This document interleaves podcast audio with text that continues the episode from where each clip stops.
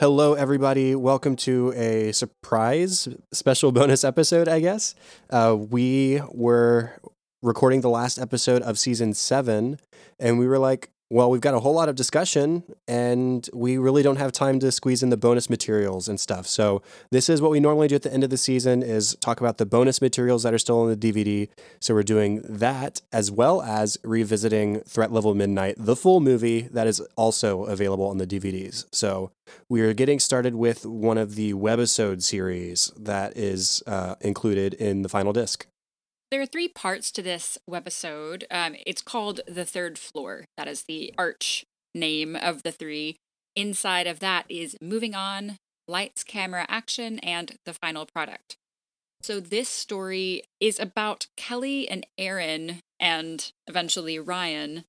It starts with Moving On. So we see Kelly and Erin watching the music video that they made for Girl Next Door. Now, I can't remember if we have I think we've seen this somewhere in one other webisode. Do you remember where we've seen this?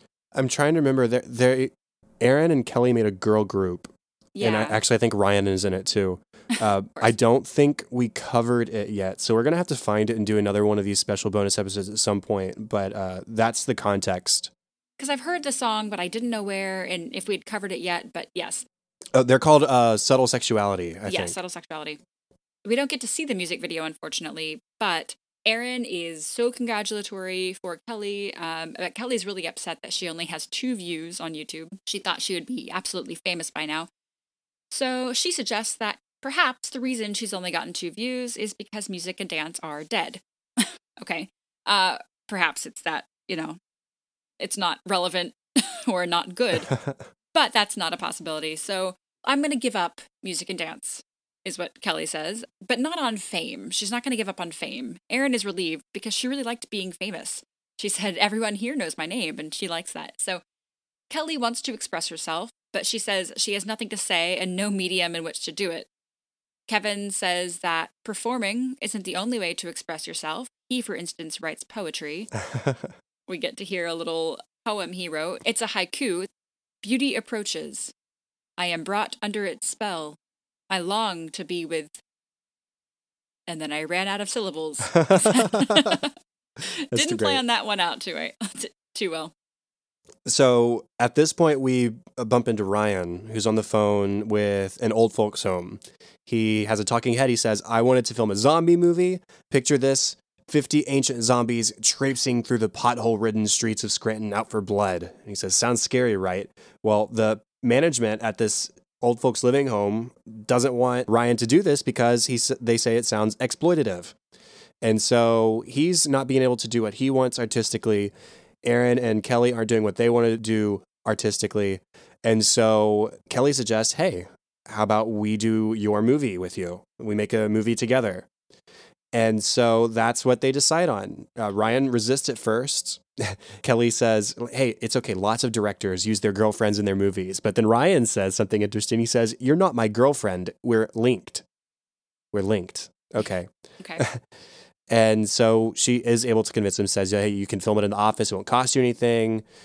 And Ryan says, Okay, well, if the director of paranormal activity can take a bunch of nobodies and a crap location and make a hit, so can I. So he thinks of Dunder Mifflin as a crap location. Uh, and at this point, it's the very end of this part. Kelly and Erin start singing, We've got an outlet, and they're dancing. And Kelly says, No more singing and dancing for us. While singing and dancing, of course. right. Which brings us to part two of Third Floor Lights, Camera, Action. We start filming this zombie movie starring Kelly and Erin and several other people in the office, some of which didn't plan on being stars of this of this movie. But for instance, Angela goes to make copies. This is regular life, office life. Angela goes to make copies, and when she lowers the lid to the copier, she's accosted by a zombie, or at least Erin dressed as a zombie. Ryan is, of course, there filming, and he's thrilled to capture the authenticity of Angela's reaction because it was authentic, because she was terrified. And when Angela asks if that's a real knife that Erin's holding, he explains that prop knives cost way more than real ones, and they had real knives, so let's use what we've got. Gabe, of course, does not like what's going on, and he tries to reprimand Ryan. but he's not allowed to reprimand people in the office apparently. And oh, by the way, Ryan is dressed as a Hollywood tool now. He's just totally once again changed personas. We've seen Ryan change persona with every hobby he has. Ryan says he's looked through the handbook. There's nothing about not making a horror movie in the office. There's no rule against this. Gabe points out, well, it does say you can't bring weapons into work, and right on cue, Erin comes in wielding an axe and screaming at Gabe. um, so lines have been crossed. It, it's pretty great because Gabe at this point like shrieks and starts crying a little bit, and Kelly runs in at this point as Gabe is crying, and she yells at him and says, Run! He panics and he says, Where? There's nowhere to run. and so Ryan at this point turns around in his chair and he thumbs up Kevin, who's their camera guy, and he returns the thumbs up. And then it immediately cuts to not only Ryan is getting scorned now, all of them are getting scorned. Gabe says, You can't sneak up on people wielding weapons anymore. It's petrifying and frankly unprofessional. And Ryan says, Hey, listen, man, it may not be professional for you, but for me, making films is my profession. And he gives the camera this little side eye. And Gabe starts to say something about not wanting to threaten him, but if the production continues, he will threaten him. And Ryan interrupts and says, Whoa, whoa, whoa, whoa, whoa. Your voice just now sounded resonant and commanding. I have an idea that is so nuts, I feel like we kind of have to do it. Would you like to do voiceover work for my film? And Gabe's just like, wait a second, resonant, commanding? Really? Everyone usually says my voice is really nasally. And he said his stepdad always said he sounds like Truman Capote, but gayer. uh, ouch. But Gabe accepts, and Ryan says, Okay, I will direct, I will produce, I will act, I will write the score. I'll be the first person to uh, wear four hats, all four hats. And Gabe says, Actually, Clint Eastwood already does all of that. Ryan says, Oh, yeah? Well, does he also play his own soundtrack? And he picks up a saxophone, which we saw previously in season seven. Uh, when he was having quote band practice in this conference room and when we saw that we asked does ryan know how to play saxophone and i think the consensus between the two of us was no no way he knows how to play saxophone and we were pretty much right. He makes a sound on the saxophone, but it does not sound good, even for a saxophone. And still, he's proud and he says, Let's make a movie, guys. Did you just throw some subtle shade at oh, saxophones? Oh, uh, did I? I, I don't oh, know. oh, oh, caught that. Okay. and uh, the final product, of course, we get to see the final product of this film. So we see the film in its entirety Kelly is a paper salesman, and Meredith, a creepy old beggar woman, comes in and asks for paper, but she can't pay. When Kelly denies her, Meredith curses her and May all the spirits of serial killers past combine forces and haunt the third floor for all eternity. Kelly doesn't think much about this because we're on the second floor, so okay, crazy. She goes about her day. Meanwhile, we see Erin Zombie kill Kevin, who plays a security guard. Creed, who is Press, describes the zombie, the right arm of Lizzie Borden, the left arm of Jeffrey Dahmer, the heart of Jack the Ripper, and the legs of all the serial killers who ever got away.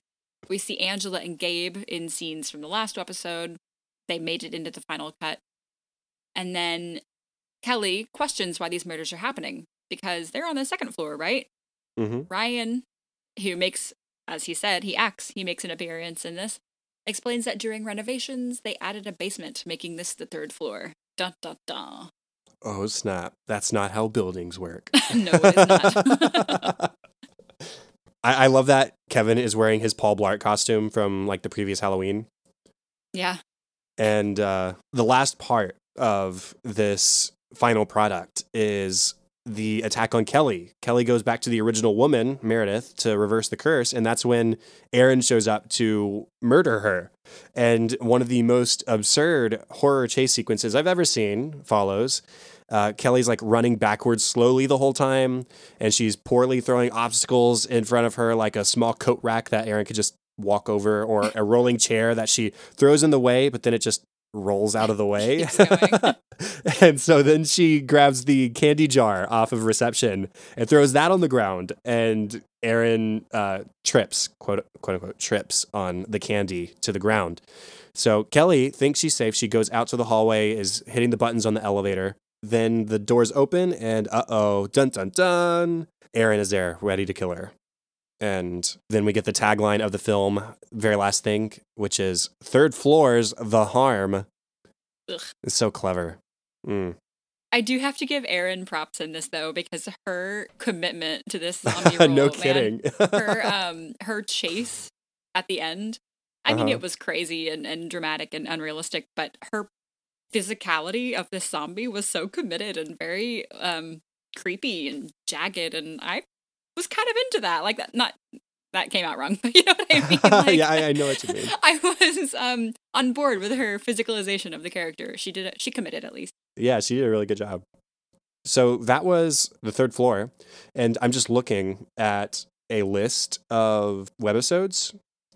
And I'm realizing that there are some that we have not talked about, I don't think. So we'll have to go back and we talked about the podcast, right? Like the the webisode, Yes. the podcast. Yeah. Yeah, that was actually released after this one, but it was Oh. included on the season six DVD for some reason. We just now got the third floor. So we'll have to see if any of the next two seasons have some of these older ones. Otherwise, we'll have to go back and find them and talk about them separately. But yeah, We we'll, we'll, some. we'll get to that eventually. Uh, so the other major bonus on the season seven DVD was the blooper reel, which they include every season. And it's great. There's lots of funny stuff. What's the first moment that stood out to you, Katie? I just wrote down a couple, as I think you did. Um, Yeah. When Creed asks Jordan for their biggest client, which we just covered in, I think, our last episode of the main show, um, hmm Pam says, You can't do that. And as she's saying that, a lighting gel falls on her head from above. And amazingly, Jenna Fischer doesn't break. Everyone else does, but she just sort of kind of keeps it going. Um, a lighting gel being those colors that you put over theater lights or, or, or set lights. uh-huh. Um, and yeah, she just keeps going. And there was also a slight line change in that delete or in that blooper that made me laugh. I think Creed says something like, "Get me our biggest client on the phone, ASMP" or something like that. Yeah. He, I I think he's trying to say ASAP, but he just butchers it. yeah. It's different than what he says in the actual episode. I really liked when Michael had his talking head in the original episode. It's something like, "No, I love working at Dunder Mifflin, Division of Taliban Enterprises," or something like that. Mhm. In this one, he says, No, I love working at Dunder Mifflin, Taliban branch. And then the light goes out. And he makes his face and he goes, Oh, and the light turns back on. And so he's like, Okay, well, I guess I say the line again. So he starts to say the line again. No, I love work. And then the light goes off again. and it, the next time it comes back on, he just like, Okay, here we go. And he speed says the line, No, I love working at Dunder Mifflin, Taliban branch. and he just smiles while everybody else in the back is laughing. Another Michael one. This is at watch party, I guess it would be, because they're at Gabe's house. And he's tossing the pizza dough because it's make your own pizza night. And he tosses it a little too high and it hits the ceiling fan, which is on and working apparently, and lands on a boom mic. Apparently, I just like the ones that involve lighting and, and mics, but uh, and it lands on a boom mic and um, just I don't know, it just made me laugh. Yeah, well, I mean, in the episode, he does that, and it goes into like the sink or something. But Yeah. the the aim was just wrong, I guess, Yeah. this time. Just whips around the room. yeah, for the Glee viewing party. In counseling, the that's the episode where Dwight claims the people at the mall are appearanceists. Jim comes over in this blooper and leans on the counter next to Dwight's desk to say something, but there's like a little stuffed duck there, and it quacks when it's squeezed, and so John Krasinski leans on this and it starts quacking. He just like smirks and he tries to get it out of the way by putting it on Dwight's desk. And then it's still going. And so he brings it back up. And Dwight, at this point, Rainn is still in character. And he says, Jim, that is so inappropriate. Here, John is just trying to get it to be quiet. And so he moves it over and uh, he stopped touching it. And he holds up his finger, hold on a second. And then it quacks again. it's just like this thing won't stop talk or won't stop quacking. It reminds me of those birthday cards. Apparently, there's this trick prank birthday card that it's like one of those music playing ones. You open it and it plays a song, and it goes on a little bit too long. So every time you close it and reopen it, it gets a little bit louder. Or if you like hit it, it gets louder and louder and louder, and it goes on for something like 30 days or something. That's pretty great. Gotta find one. Michael in the Threat Level Midnight episode, there's a uh, a, t- a outtake from that where he's doing his workout on the machine with no weights. We all know the one. And Mhm. he's just spitting water out of his mouth, and he's just going, brah, brah. He's like making these. cr- I can't even do the sound he makes, but uh, these aggressive, like violent sounds um, as he's working out with no weights and not working out. Right. For the episode where they go to the skating rink, Andy, Kevin, and Daryl, when they climb over, when they turn on the strobe, Craig Robinson accidentally sort of stumbles over the wall and like lands halfway down. And Andy or Ed climbs over and he accidentally lands on Craig because he didn't realize he was in the way. And so they just like fall on top of each other. They're just holding each other and laughing pretty, pretty hard. It was pretty good. I think I just have two more. In the commentary for this episode, I believe it, I forget who, maybe Jenna Fischer said this about Toby, about Paul Lieberstein, when Toby was excited to use the gun violence form for the gun that, that Dwight shot. In the commentary, they mentioned how Paul kept saying the line so quietly, and we hear one of them here. He's like, Oh, we should go get the accident report binder. I've never used a gun. what, Toby? And he says it again and he can't seem to get it out. He's like, oh, I'm having a stroke. He just, he can't say the line loudly for some reason. It's just really funny, but also uncomfortable. And it's just, I don't know. It's very Toby. And didn't that's the one where he went back to the annex and they were like shouting at him, You need to say your line. We didn't hear what you said. And he comes back out and he just like slurs all of his speech, like, I, I need to go to the hospital. Are you drunk? yeah. and you had one more? yeah, just one little one. Um, Oscar finally blew a scene, which he never does. And everyone just applauds for him. And he's so frustrated. He's like, no, no, I didn't blow it. and everyone's just clapping for him because he's apparently famous for not breaking. And he broke. Good for him. Good on you, Oscar. Yeah, I mess up. It's okay. Okay, now one that we've been talking about uh, doing for a few weeks now. We are going back to talk about Threat Level Midnight because on the DVD we get the full cut of the movie. That it's 26 minutes long, so it's longer than most of the normal episodes of the show are. So, uh, first thing I thought was worth pointing out, we get the full opening credits, uh, starring Michael Scott, James Halpert, Pam Beesly, Daryl Philbin, D.K. Schrute, and then it says, and introducing Ryan Howard. I'm trying to remember now. What did Ryan play? I truly don't know. At, at off the top of my head now, I I don't think he is in the movie. No, because I watched this about 20 minutes before we started recording this right now, and I didn't see him. So Yeah. I- As- don't know. But Oh. I, I made a note as well, introducing Ryan Howard. Yeah. Maybe Introducing him. sort of like on, on the production end, but that doesn't make sense. That's not where you no. put No. production team, so I don't know. Uh, Golden Face, we learn, has a thing for All Star games. He's tried to blow up the quote NFL All Star game, which is not a thing, the basketball All Star game, which is not a thing, the NBA All Star game, which is a thing, and the WNBA All Star game. So only two of those exist. And we learn that the WNBA All Star game is how Catherine Zeta Scarn was killed. Yeah. I thought it was funny. He he lists all the organizations as the NFL, the NBA, the WNBA, but then it's just the baseball. The I think it's pretty clear. Yeah. pretty clear which sports that Michael is a fan of. the president says that this one's personal for him because he owns the stadium. That's my retirement plan. They can't go in because Golden Face will kill the hostages, and they can't cancel the game because it costs too, mon- too much money to cancel. And Scarn says, Money. It's always about money, isn't it? If I ever own a business, I'm not even going to care about money. It's like this really strange anti business, anti money thing thrown in at the very beginning. And then it's not really revisited again by Scarn, at least, though we get do get something from Golden Face down the line. hmm I attributed that to Michael Scott and his business isn't about money; it's about family and it's about Mhm. friends. You know, so I would assume that that would translate to Michael Scarn as well. Yeah. And it, it, right after that, it's funny. Um, we've learned that Scarn initially turned down the president. He says, I don't think it's important enough.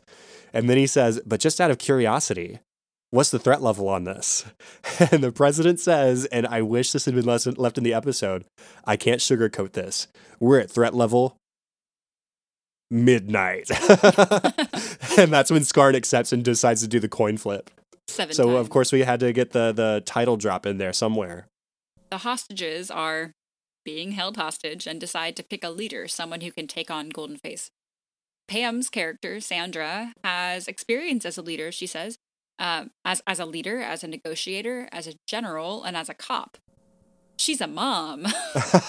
oh my gosh, my eye roll Oh. almost caused me like physical damage.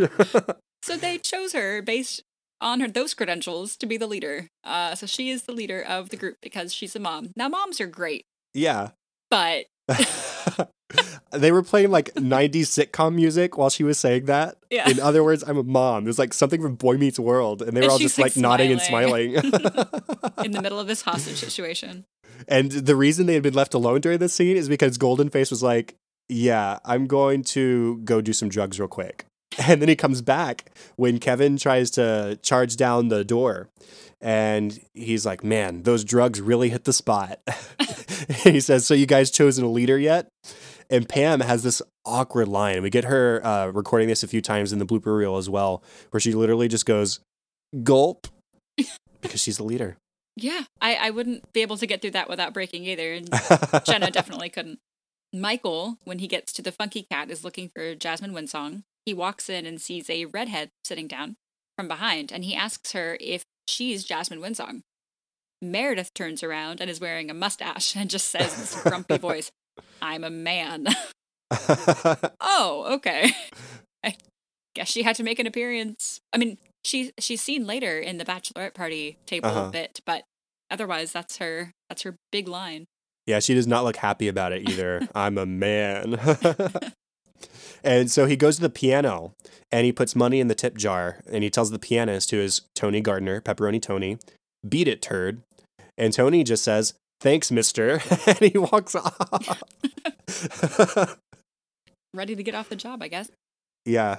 And this is where we get like the biggest chunk of stuff that we didn't get in the episode. It's the all the extended stuff with Jasmine.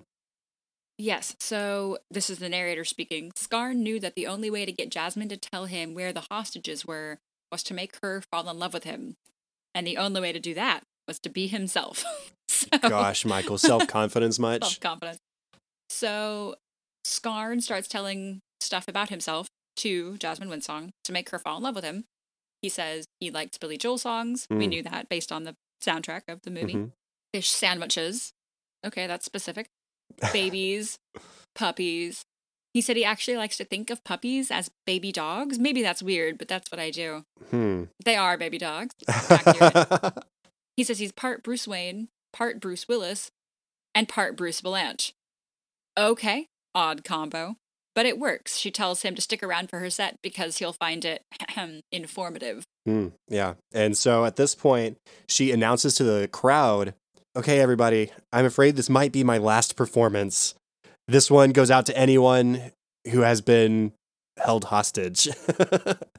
and this whole time, Troy, remember the, the short guy, Ryan's friend from New York, Mhm. is watching across the room. And so, yeah, he's the one who kills her with the blow dart. We see that in the episode. But it was just funny that she announces this as her final performance because she knows she's about to get killed for singing backwards. Yeah. And from there, the story kind of progresses as we've seen it for a while up until Michael gets shot uh, Mhm. and he ends up in the hospital. We learn from the nurse, who of course is Pam's mom, Helene, that the bullet apparently went through every major organ in his body his brain, lungs, heart, back, and balls. Uh, I have two thoughts there, or yeah, two thoughts. Back and balls are not a major organ, and Mm-mm. how? Uh, those are yeah, uh, Rubber bullets.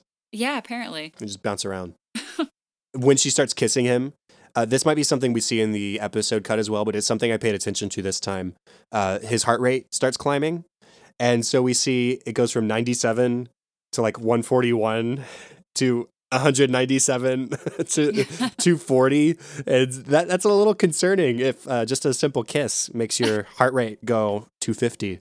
I don't think his. I, I, I think you would die. Yeah, I think he's not ready to be uh, raising his heart rate yet. So he leaves the hospital and he's back at the president's office, the Oval Office. And the president, who is now evil, of course, we have seen Golden Face enter the office, has video footage of Scarn killing Oscar's character, the ice skater. That was And pretty major. Yeah, that I was like actually surprised. And is using that against Scarn. He says, Who will people believe? The President of the United States or this man? And he shows him the video. So now he's sort of blackmailed into submission. At this point, we get the the scene between Jim and Pam that we were told about in the commentary for the actual episode. Uh, and we hear some of these snippets of the lines in the episode, but this is the first time we get to see it. So Roy, funny enough, is in the scene and suggests to Pam, "Hey, now's your chance. Go talk to Golden Face, see what you can do." So she goes up to him, says, "Hey, why is your face gold?" He says, "Why do you care?" She's like, "Well, I'm just trying to make conversation." like, I don't. I'm just making conversation. and so he tells us this tragic backstory. He worked in a gold factory. Yes, a gold factory A gold for factory. an element. You you factor, yeah, okay. And he had a boss who only cared about money. They didn't get lunch breaks, so they had to eat the gold. then one day he looked in the mirror. I guess you are what you eat. And so he reveals that his motivation for blowing up all the All Star games, he says, if I could blow up all of the All Star games, all the trophies would explode. And then everyone would be gold just like him. Yeah. Uh-huh. And dead. and also not gold. but yeah. And it's worth noting, too, that Roy, uh, or Pam, says it's really sad. And so she kisses Golden Face on the cheek. And then Roy from the background, when she kisses him, says, Hey, uh, please let us go, Golden Face. It's like, uh, yeah, I saw that. And then I think the next thing we see is Michael Scarn entering the bar. And most of that is the same at the beginning, except I love that Scarn says, Beer me, Billy, as he sits down, which of course is a, a line that we got from Andy a while back. hmm Billy tries to give Michael his pep talk unsuccessfully. The bachelorette party bought him that drink. And originally we just got a line from Karen, but we get the other lines as well. Meredith, who's not a man anymore, she's now a bachelorette, says, Who ordered the man burger? Well done. Phyllis says, Hey, hot stuff, one last fling. And a totally unenthused Angela says, Come ride the choo choo. The sex choo choo. that was my favorite, I think. and leading up to the Scarn, uh, we knew Packer was there. He was at the bar, and he gets a line during the song later. But before the Scarn, uh, they're talking about it, and he speaks up and says, The Scarn sounds gay. And Michael says, It is gay, and straight, and black, and white, and young, and old, and cool. Check it. And so then he does the Scarn. And so that that's when Packer has his line, if doing the scar is gay, then I'm the biggest queer on earth, yada yada. So that's a little bit of a payoff. And at the end of the scarn, Michael says, You guys, I think I have my self confidence back. it's like, yay, I'm announcing the transition to the next part of the story. And I think the majority of that pretty much goes as planned, right? Uh, or as as we had seen. The next real change for me was after the climax of the of, of the film. Michael is accepting another mission from the president, who, as Michael Scott realized in the episode Threat Level Midnight, oh right, the president is evil. Why did I accept another mission? And uh, as he hangs up with the president, he says, "I'm getting too old for this bleep," but he says beep. He he bleeps himself out. Uh, yeah. I guess they ran out of budget to even dub over a curse word. I don't know. he, he had a line at, in that scene too where he says, Well, Samuel, that was some adventure. Maybe someone should make a movie about me. And Samuel says, They should. And yes, it was. And he's reading a newspaper, and the headline says, Scarn Saves Day. Judge Atapow, which is a play on Judd Apatow hmm uh, as the director.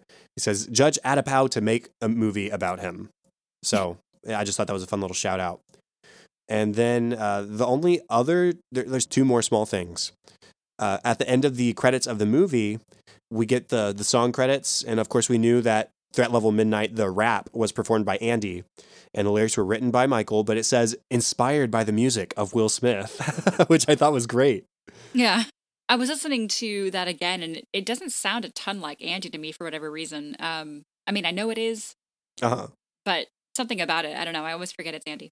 I don't know if I would have been able to place it if I hadn't been told it was Andy, but Right. knowing it's supposed to be him, I can hear it. Yeah, absolutely. And then lastly, the very final thing, there's a tag where Michael thinks he's being so clever. He was probably inspired by like Toy Story 2, if I had to take a guess, uh, where they did this as well. At the end of the credits, Scarn comes out. He's in his robe. He's like, hey, what are you doing here? The movie's over. It's threat level noon again. go home, have a life, fall in love, go. And then he calls uh, Dwight's character Samuel. They think the movie's still going. And so they both start heckling the audience go home, go home, get a life, go home already, losers. Michael points out at the audience look at this guy. He just came for the popcorn. Could those floors be any stickier? Dwight thinks this is hysterical. He says, "Look, look at her. What's her problem?" and so they continue this for another minute or so, and they head back to the rooms at the back of the hallway, and they sort of hide around the corner. But you can see them peeking their heads out. And the very last thing we see is Dwight turns the corner and charges at the camera and just goes, "Go home." I have to say, I think that they were taking inspiration though from Ferris Bueller's Day Off. Oh, Yeah, See, I've only seen. Yeah, that makes more Yeah. sense. Michael was dressed in the same robe, and that was the original. It was much shorter. It was just Ferris saying, "What are you doing?" Or, or he says like, uh, "You're still here. It's over. Go home." And that's it. But he's Yeah. in the same robe.